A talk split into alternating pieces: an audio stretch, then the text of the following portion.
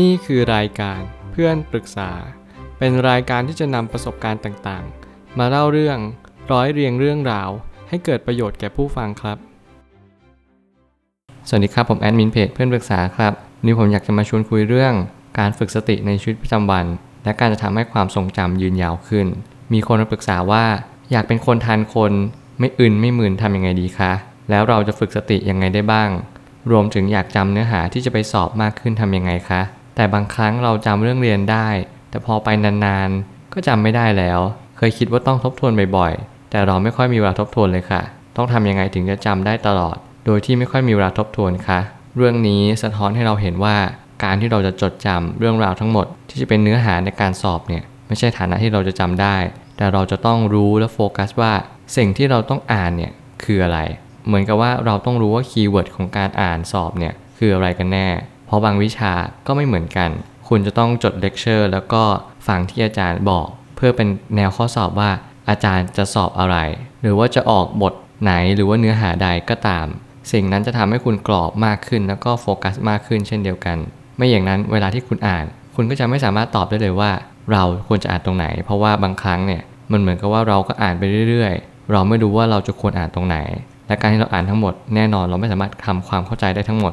เราจึงต้องเลือกที่จะอ่าน แล้วเลือกที่จะเข้าใจมันว่า สิ่งเหล่านี้สื่อถึงอะไร คือเข้าใจมันเลย อย่าไปจำมัน ผมเลยตั้งคำถามขึ้นมาว่า อย่างแรกเลยต้องรู้ก่อนว่าสติคืออะไร มีหน้าที่อะไรบ้าง ผมชอบคำถามนี้มากๆว่า อยากมีสติในชีวิตประจำวัน ซึ่งหลายๆคนเนี่ยอาจจะไม่รู้ว่าเราจะฝึกสติในชีวิตประจำวันได้ยังไง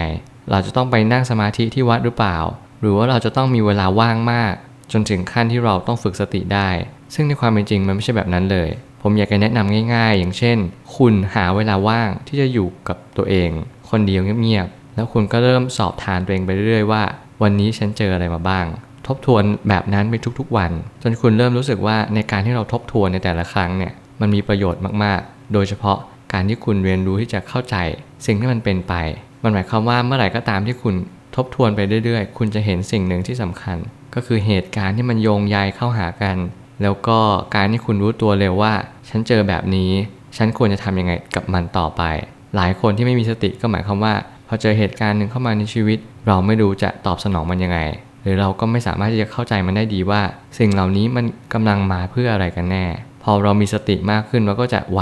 มากขึ้นเรื่อยๆ ในการที่เราจะตอบสนอง บางคนด่าเราเราก็ไม่จำเป็นต้องตอบโต้ทั้งหมด บางคนว่าเราเขาอาจจะตักเตือนในทางที่ดีก็ได้ หรือเขาจะแนะนำในทางที่เป็นทางออกให้กับชีวิตเราก็ได้ ซึ่งบางครั้งเนี่ยมันไม่ได้หมายความว่าแย่เสมอไป สติมันจะเป็นตัวคัดกรองตรงนี้ด้วย การจะฝึกสติก็จะต้องค่อยๆ ตามรู้อารมณ์ไปเรื่อยๆ เรียนรู้อริยบทเช่น ยืน เดิน นั่งและนอน เมื่อไหร่ก็ตามที่เราเรียนรู้ในชีวิตประจำวันและการที่เราเรียนรู้ที่อิริยาบถเนี่ยมันสำคัญมากๆ ก็ตรงที่ว่าเราจะเข้าใจ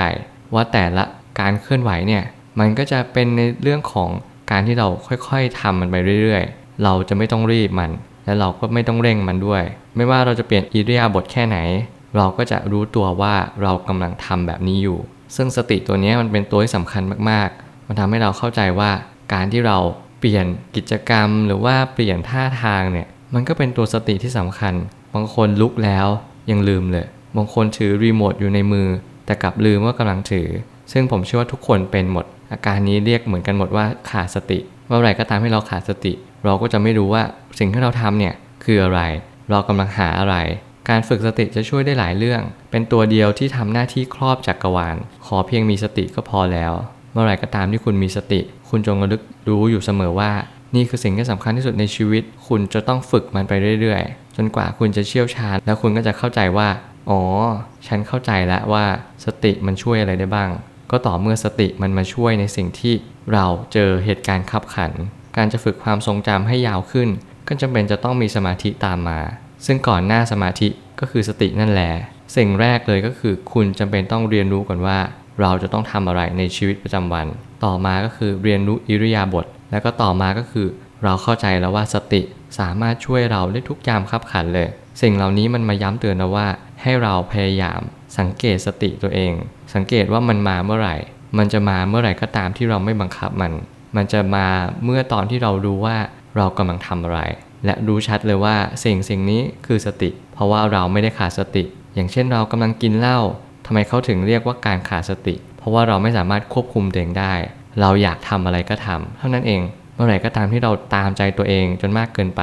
นั่นก็เรียกว่าขาดสติเช่นเดียวกัน ทุกครั้งเวลามีสติเราจะรอบคอบมากขึ้น สิ่งที่เราทำก่อนที่เราจะเมา หรือว่าไม่ได้สติ เราก็จะเป็นอีกแบบหนึ่ง แต่พอเราไม่ค่อยได้สติและสติเริ่มเลอะเลือนแล้วมันก็จะเป็นอีกแบบหนึ่ง คือเราอยากจะทำในสิ่งที่เราต้องการที่จะทำโดยที่เราไม่มีความยับยั้งชั่งใจ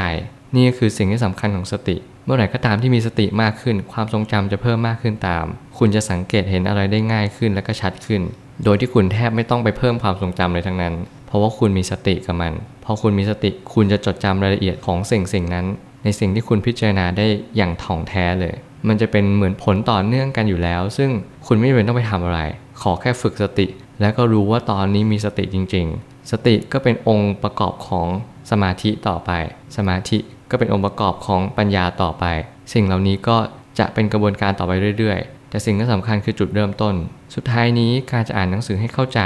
เป็นหนทางเดียวที่จะทำข้อสอบได้ หาจุดเชื่อมโยงให้เจอ จะได้ไม่ต้องนั่งจำจุดนี้คือจุดที่ผม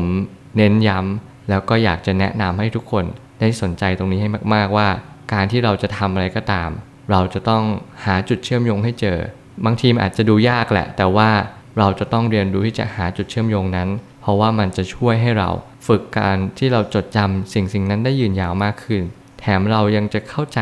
เนื้อหาและบทความ โดยที่เราไม่ต้องอ่านบ่อยๆ หรืออ่านซ้ำๆกลยุทธ์นี้มันก็คือการหาความเชื่อมโยงของจุดที่ควรจะเชื่อมโยง อย่างเช่น ความรักการงานการเงิน สิ่งต่างๆ ในโลก ล้วนแต่เชื่อมโยงเป็นหนึ่งเดียวกัน เพราะว่าสิ่งต่างๆ เกิดแต่เหตุ ให้ไปดูที่เหตุและแก้ที่เหตุเท่านั้น ทุกอย่างก็จะแก้ไขได้ ผมเชื่อว่าทุกปัญหาย่อมมีทางออกเสมอ ขอบคุณครับ